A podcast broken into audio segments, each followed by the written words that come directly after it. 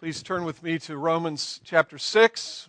We're turning now to these uh, verses in the next section of this letter. Verses 12 through 14 are a bit of a, a transition. And um, so we'll begin the reading at verse 12. We'll read through verse 19. Um, you might think that we're in trouble. If you were to turn around and look at that clock, you'd think that time was flying. Um, see, it is, isn't it? Now, you know, you may be thinking, well, we're going to be done in a, in a nanosecond. But we're really in trouble because I have no idea what time it is. And, and, but I have a watch. I have a watch here. But this watch is as meaningless as that clock. So so you're still in trouble. That's right. So look with me at Romans chapter 6, uh, beginning at verse 12, and we'll read these verses together and then, and then dig into them a bit. God speaking to us through the Apostle Paul, encouraging, admonishing, exhorting us. Let not sin, therefore, reign in your mortal bodies to make you obey their passions. Do not present your members to sin as instruments for unrighteousness, but present yourselves to God as those who have been brought from death to life, and your members to God as instruments for righteousness. For sin will have no dominion over you, since you are not under law, but under grace. What then? Are we to sin because we are not under law, but under grace? By no means. Do you not know that if you present yourselves to anyone as obedient slaves, you are slaves of the one whom you obey, either of sin which leads to death, or of obedience, which leads to righteousness. But thanks be to God that you, who were once slaves of sin, have become obedient from the heart to the standard of teaching to which you were committed, and having been set free from sin, you've become slaves of righteousness. I'm speaking in human terms because of your natural limitations. But just as you once presented your members as slaves to impurity and to lawlessness, leading to more lawlessness, so now present your members as slaves to righteousness, leading to sanctification. This is God's good word for us, his people. Let's pray and ask for his help in understanding it. Lord Jesus, we, um, we need you. Um, we need your word. Thank you that your word directs us to you, and now we need your spirit, Father and Son, uh, to come and open our hearts and open our eyes and open our ears so that we can lay hold of these things, understand these things, and by your grace, benefit from them. You're a good God. Show us your goodness again as we think your thoughts after you. We pray in Jesus' name. Amen. You may be seated. There's a, a, wonderful piece of graffiti, great piece of graffiti. Maybe some of you uh, have seen this. Maybe you saw it on a, the editorial page of a newspaper or, or in the comics section of your paper, something like that. It's a great piece of graffiti, and I may not have this exactly right. It involves three philosophies of life, and it actually involves three philosophers. And I told the class this morning that I'm, I'm not a student of philosophy. I've picked up a few things uh, along the way. So I know some names and, and you know, a couple of ideas. Um, so I may have this a bit wrong, uh, at least with respect to the first two of these three philosophers. I know I have it right with respect to the third one. I know I have that right.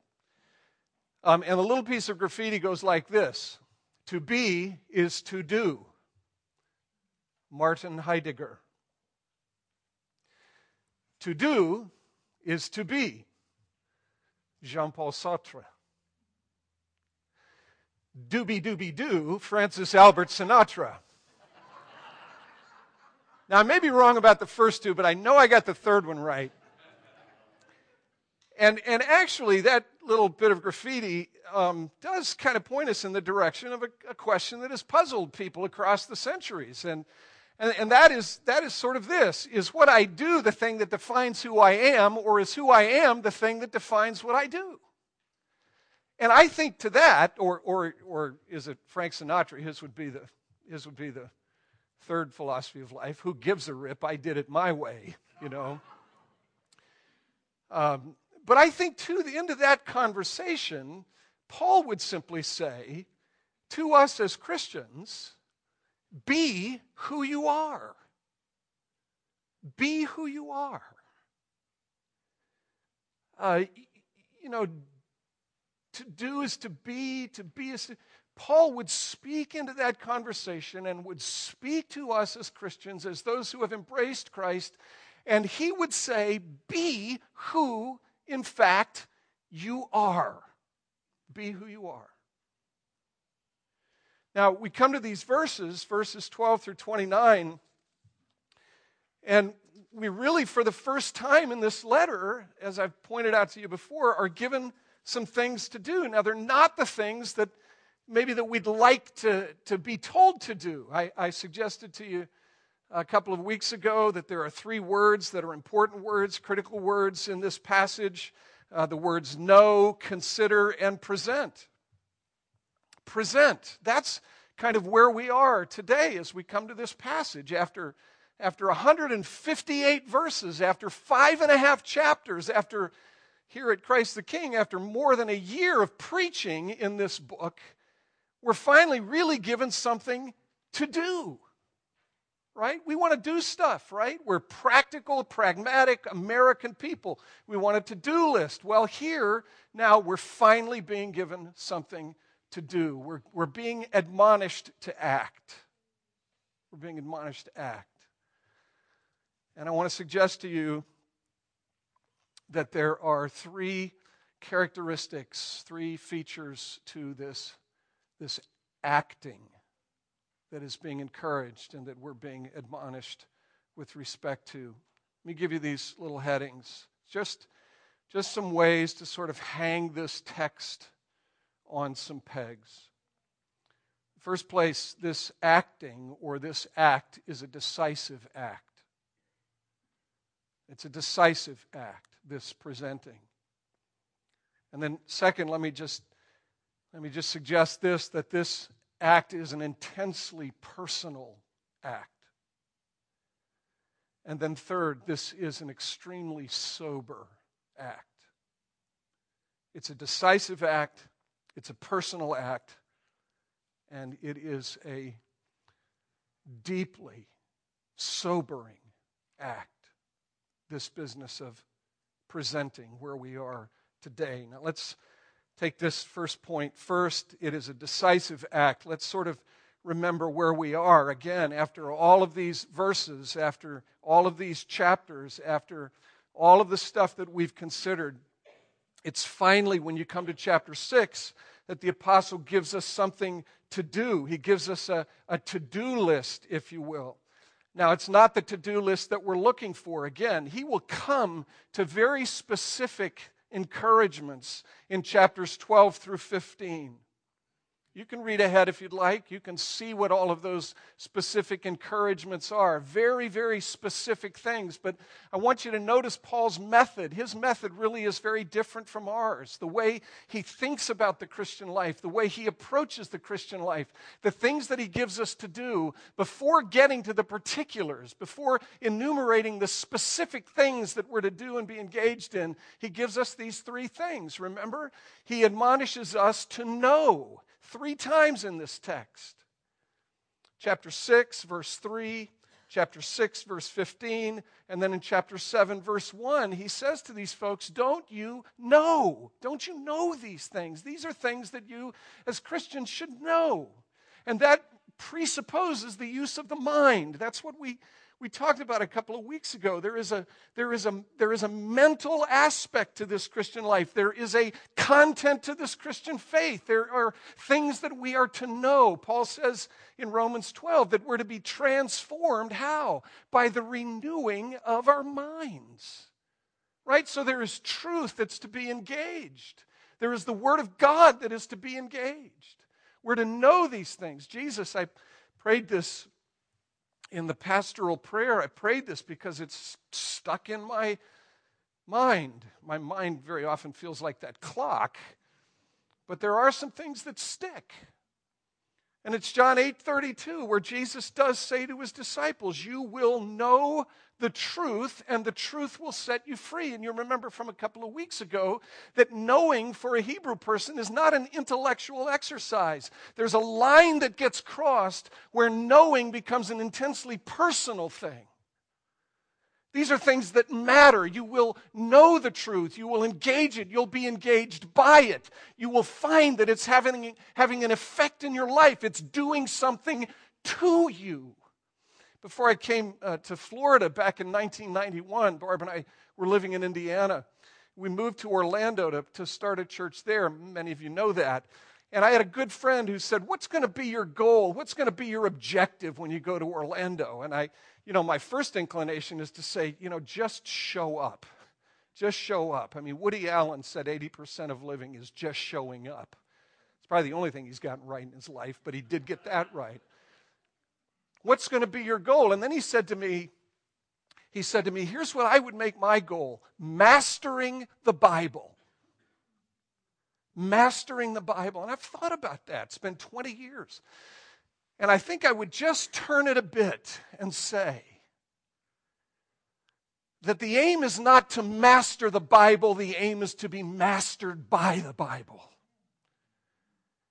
This, this, truth is a vital and living thing. It's not an intellectual exercise. And at some point, you cross the line from simply knowing to the place where these things captivate you, capture your heart, and you can't get away from them. It begins to work in you like leaven in a lump of dough. That's what we want. That's what Paul is thinking about. Don't you know these things? And you cross a line then from knowing to considering. You start to contemplate and, and reflect and meditate upon these things. And this is a hard thing to do, isn't it? When you create a to do list, I doubt that there's anybody in this room, forgive me, I mean, I know it's not on my to do list. I doubt there are very many of us in this room who put at the top of our to do list, meditate reflect, consider, contemplate. It's a lost art in this pragmatic, efficient, effective culture in which we live. This culture does not encourage what Paul is encouraging us to do. No, no and then consider and reflect. And he seems, it seems to me, not to be able to get away from the very things that he's encouraging people to reflect upon. He's saying, in effect, don't you know who you are? For someone to raise this question that's raised in verse 1 of chapter 6, what shall we say then? Are we to continue in sin that grace may abound? For someone even to raise that question, to have this sort of calculus operating in my head. Okay, we've mentioned this before. I love to sin, God loves to forgive. Great recipe. Let's have more forgiveness by having more sin. For a person even to raise that question or consider that as an option is entirely to misunderstand the power and the force and the truth and the depth of the salvation, the gospel that is being communicated to us here right? Because forgiveness is not just about my justification. It's not just about my forgiveness. It's not just about my legal standing in the presence of God. It's not just about being accepted. It's about being set free from something that kills me. It's about being delivered from a bondage, about being freed from death. Paul says, how, how can that possibly be? And then he goes on to remind them this is who you are. Not only are you justified, not only are you accepted, that's chapter 5, verses 1 and following. Not only have you gained access, planted in the very presence of the holy God who has become your Father because of the cross of Christ. Not only are those things true, but chapter 6, verse 2 and following, you've been You've been buried with Christ. You died to sin, buried, raised to newness of life. See, something has not only happened for you, but something has happened to you, right?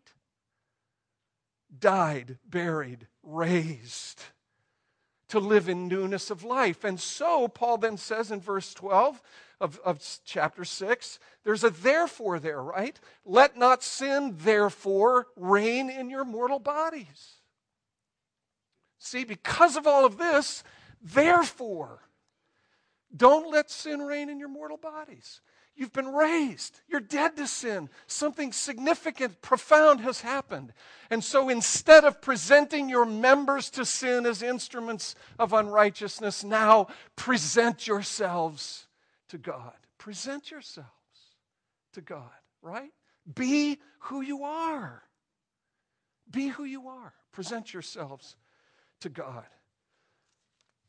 Now, there's a really, really significant thing that's going on with this word present. It appears five times in this text. It appears twice in verse 13, it appears once in verse 16, and then it appears two more times in verse 19. Five times in the space of eight verses. Anytime something shows up five times in the space of eight verses, it's like cha-ching, cha-ching, cha-ching. Pay attention. Something important is happening here. And Paul says in verse 13, don't go on presenting yourselves to anyone, to any, uh, to, um, uh, to sin as instruments for unrighteousness. Don't present yourself in that way, but in fact, turn and present yourselves to God. See, here's an illustration. That's that's what the demon possessed man did in Mark chapter 6, right? You think about it. It's a great illustration of what is going on in the life of every Christian. I've said this to this congregation before. I want to say it again. The miracles in the New Testament are not there simply to show us the power of Jesus, they are to teach us about ourselves. And you read Mark chapter 5. I said 6, I'm sorry. Mark chapter 5, the story of the demoniac who is possessed by a legion of demons. Jesus acts decisively to free him, and when you see him next, where is he? Seated in his right mind, clothed and at the feet of Jesus. It's a wonderful picture. Something decisive happened in him. Paul is saying something as decisive has happened in you, not just for you. And now he's encouraging us, in effect, to emulate the demoniac. To present ourselves to Jesus. Present our members to Jesus as instruments to be employed by him. Here's the other significant thing. It's, it's, it really is a powerful thing, and it has to do with the tenses of the verbs that you find in verse 13. And I want to say to you, I don't tell you these things to show off. Somebody said to me a couple of weeks ago, I feel really smart when I leave your sermons.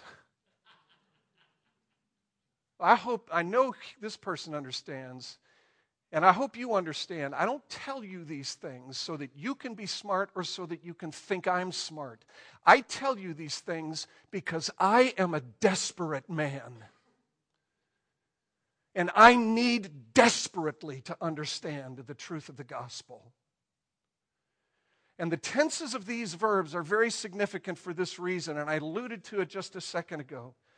Literally, what Paul is writing in verse 13 is this Do not go on presenting your members to sin, but present yourselves to God. Two different tenses. In the former, it's a perfect imperative, which suggests a habitual presenting of myself to sin. But in the later, it's this unusual tense in the Greek language, unusual because we don't have anything quite like it in the English. It's called the aorist, and it refers to a decisive thing. So, what is Paul saying? Don't go on presenting yourselves to sin anymore. How can you? It's unthinkable. Sin will not reign in you. So don't go on presenting yourself, but in a decisive way, turn and present yourselves to God. You see? It's a decisive thing. It is a self conscious thing. It is looking at the reality of where I have come from, where I have been, the reality of what God has done, and it is turning in a decisive manner in a different direction, presenting myself now to God. Weddings are incredibly powerful and poignant things. Most of you know we've had two of them in the last 16 months. I have two pictures. I remember a lot of the pictures that are in the albums of these two weddings, but there are two pictures that stand out really in a kind of stark contrast to the other pictures from these two weddings. And they are both pictures of my middle daughter and me before the wedding ceremony has actually begun. In the first of them, we are in the foyer in the narthex. She's on my arm. I'm looking straight ahead at one and the same time, loving and hating what is about to happen. And my daughter, who is on my arm, is looking to her right, over my shoulders and a bit behind her. She's looking out through the open doors from the narthex out to the world outside, and there is a wistful expression on her face. I don't know what she was thinking at that moment, but what I see in her face is a looking at the life that she is leaving behind. And the next picture is just inside the sanctuary, just at the head of the center aisle, just as we are turning to go down the center aisle, where at the end of that aisle is her heart's desire. In the one picture, she is turning away from everything that is behind her. And in the next picture, in a, devi- in a decisive, definitive act, she is turning toward her new life. My friends, you are the bride of Jesus. Jesus is my husband. I am his bride. And this husband has emptied himself of all glory and privilege. He has emptied himself of life itself. He has emptied himself of his righteousness, the cloaks, the garments of his beauty and glory. He has taken my flesh to himself, and he has suffered indignity, the indignity of the cross, in order to be buried lifeless in a grave so that he might be raised to newness of life. My husband has overcome sin and death. And my husband stands at the end of the aisle and summons me to turn away from what is behind me and to embrace my heart's desire, to present myself to him. That's what Paul is talking about here. Leaving behind what never did say. I can tell you one thing about Leslie. She's a great kid. She loves being Leslie Malone most of the time. She loves being Leslie Malone Sykes much more than she ever loved being Leslie Malone. That's what Paul is summoning us to. Leave it behind and in a decisive way turn and present yourself to Jesus. Now, we're going to look at this some more in the weeks to come because the words are there again. They're buried in this text, and we've got to deal with them. Let's be clear about this. This becomes a way of life for me, this becomes habitual. Right? I wish that I could tell you that, that 40 years ago, when I became a Christian, that decisive acting was the last time I had to act in that way. You know what I mean? I find that the Christian life is a life constantly of turning away from this and presenting myself to my husband who loves me and laid down his life for me. I've said to you, this is the basis for understanding the Christian life, and I believe it. The basis of the Christian life is not your favorite to do list. The basis of the Christian life is turning from the life that is behind me to embrace the life that is mine in Jesus.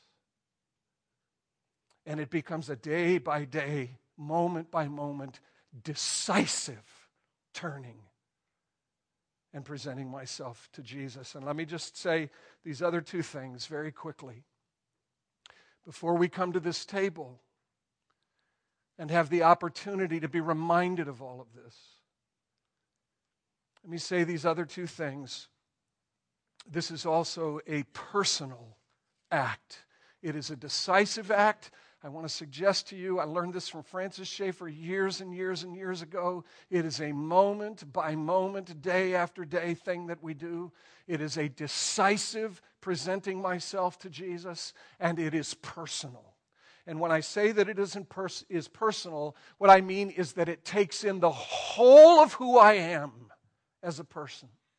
The whole of who I am. Notice in this passage how Paul distinguishes in verse 12 your mortal bodies,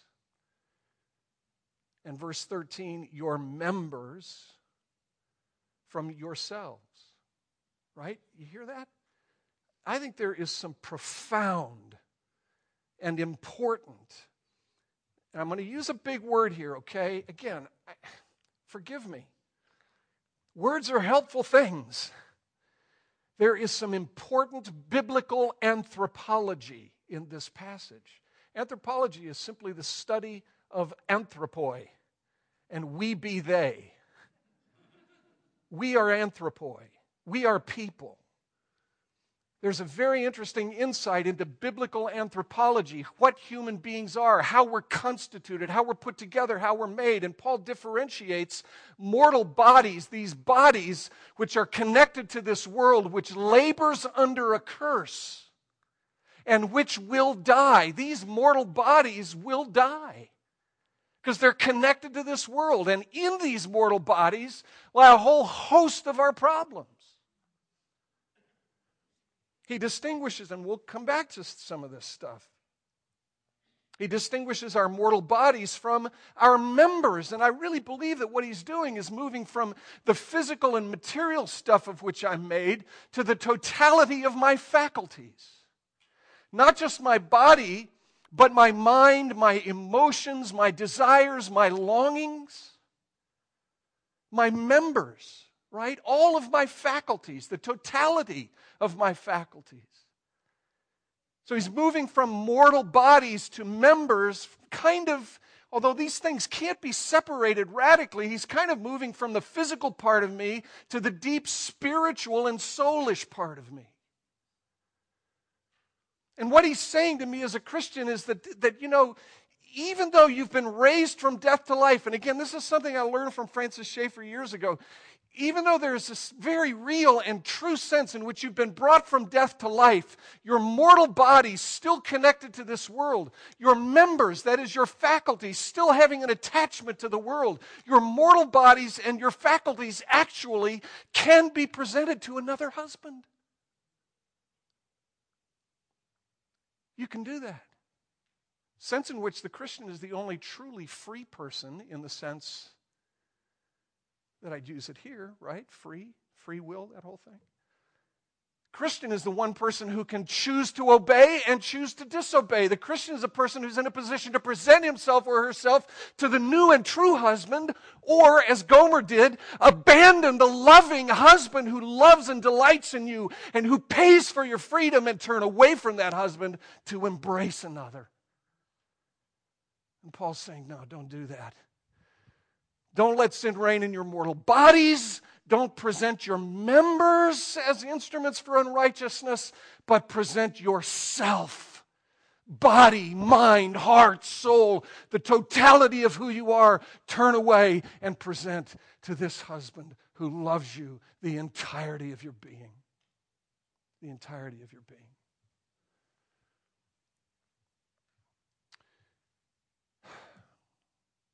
I don't want to pick on the women here, okay? But you are the ones who give birth to children. And where a woman has been unfaithful in a marriage, there's something in the DNA right?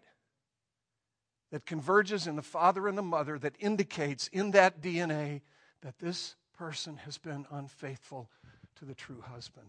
I tragically, sadly can bear the fruit of unrighteousness. And Paul's saying, don't. Later, he's going to say, What benefit was there for you in it? None. Don't present yourselves anymore to a husband that enslaves, who beats you, who treats you cruelly. But turn decisively and present the totality of who and what you are to Jesus, this husband who clearly loves you. Present yourselves to him in the totality of your person. And then this third thing, just very quickly, probably come back to this too because it's it's serious. This is a decisive act. It is a personal act. It entails the whole of who and what I am. And it is a sober act. And the reason that you can say, and I can say, and we can understand that it is sober is because this word that is translated instruments in verses 13 and 14, or in verse 13, literally means weapons. It's a term of warfare. It's used only a handful of times in the New Testament. It can be translated as it is here instruments. But in its basic meaning, it refers to weapons. Don't present your body, don't present your faculties to sin as weapons in this warfare, but present the totality of who and what you are to your king and commanding general and lord and master and loving husband. In this warfare for righteousness. Look, we're engaged in a conflict, friends. I, I, I, will just confess to you my own sense of being challenged and rebuked at this point in reading a sermon by Martyn Lloyd-Jones while I was away on vacation. If you want to enjoy your vacation, don't take Martyn Lloyd-Jones with you. Way back in the 50s, Lloyd-Jones was sensitive to the fact that too much of what is referred to, and I don't want to hurt anybody's feelings, I don't want to step on toes, I'm not here to pick a fight too much of what is referred to as the therapeutic gospel has crept into the life of the church. And Lloyd-Jones says in this particular sermon yes, on the one hand, the church is a hospital. Yes, it is a place where the wounded, the seriously sin sick come for healing, but the church is a barracks as well. And we're soldiers in a fight, my friends. And the battle in the first instance is not a battle, battle against some cultural problem. The battle in the first instance is not against some political agenda. The battle in the first instance is not out there with respect to some ethical matter. Those things are important. The battle begins in me. With me presenting myself to this husband, king, and general, presenting the totality of who I am to be a weapon in his service in the cause of righteousness. Rather than presenting myself with my body or with my faculties to a husband who never loved me never will satisfy the deepest longings of my soul as an instrument for unrighteousness. It's a decisive act, it's a way of living. It's decisive, it's personal, it involves the whole of who and what I am. And it's sober because, as John Piper so wonderfully puts it in his book on missions, Life is war. It's more than that, but it is war. God, give us grace, even as we come to this table, to appropriate this grace that Jesus has secured for us that we might present ourselves to Him in the totality of who and what we are together as a church, as soldiers in this fight for righteousness, for the realities of His kingdom. God, help me. God, help us. Let's pray together as we look to this table. Lord, um, this is sober business, and I confess to you my own fear in the face of it fear of failure, fear of falling. But I thank you that I am secure and safe because of my justification, because you've given me access and planted me firmly in your presence. And I thank you that you are much more concerned about this than I am. And I look to you in faith, as do I trust my brothers and sisters, and call upon you to give to us the grace needed to fight this fight in the midst of this war until you, Lord Jesus, as the conquering king, return and the battle is over. Give us grace, we pray. And we ask this in your name. Amen.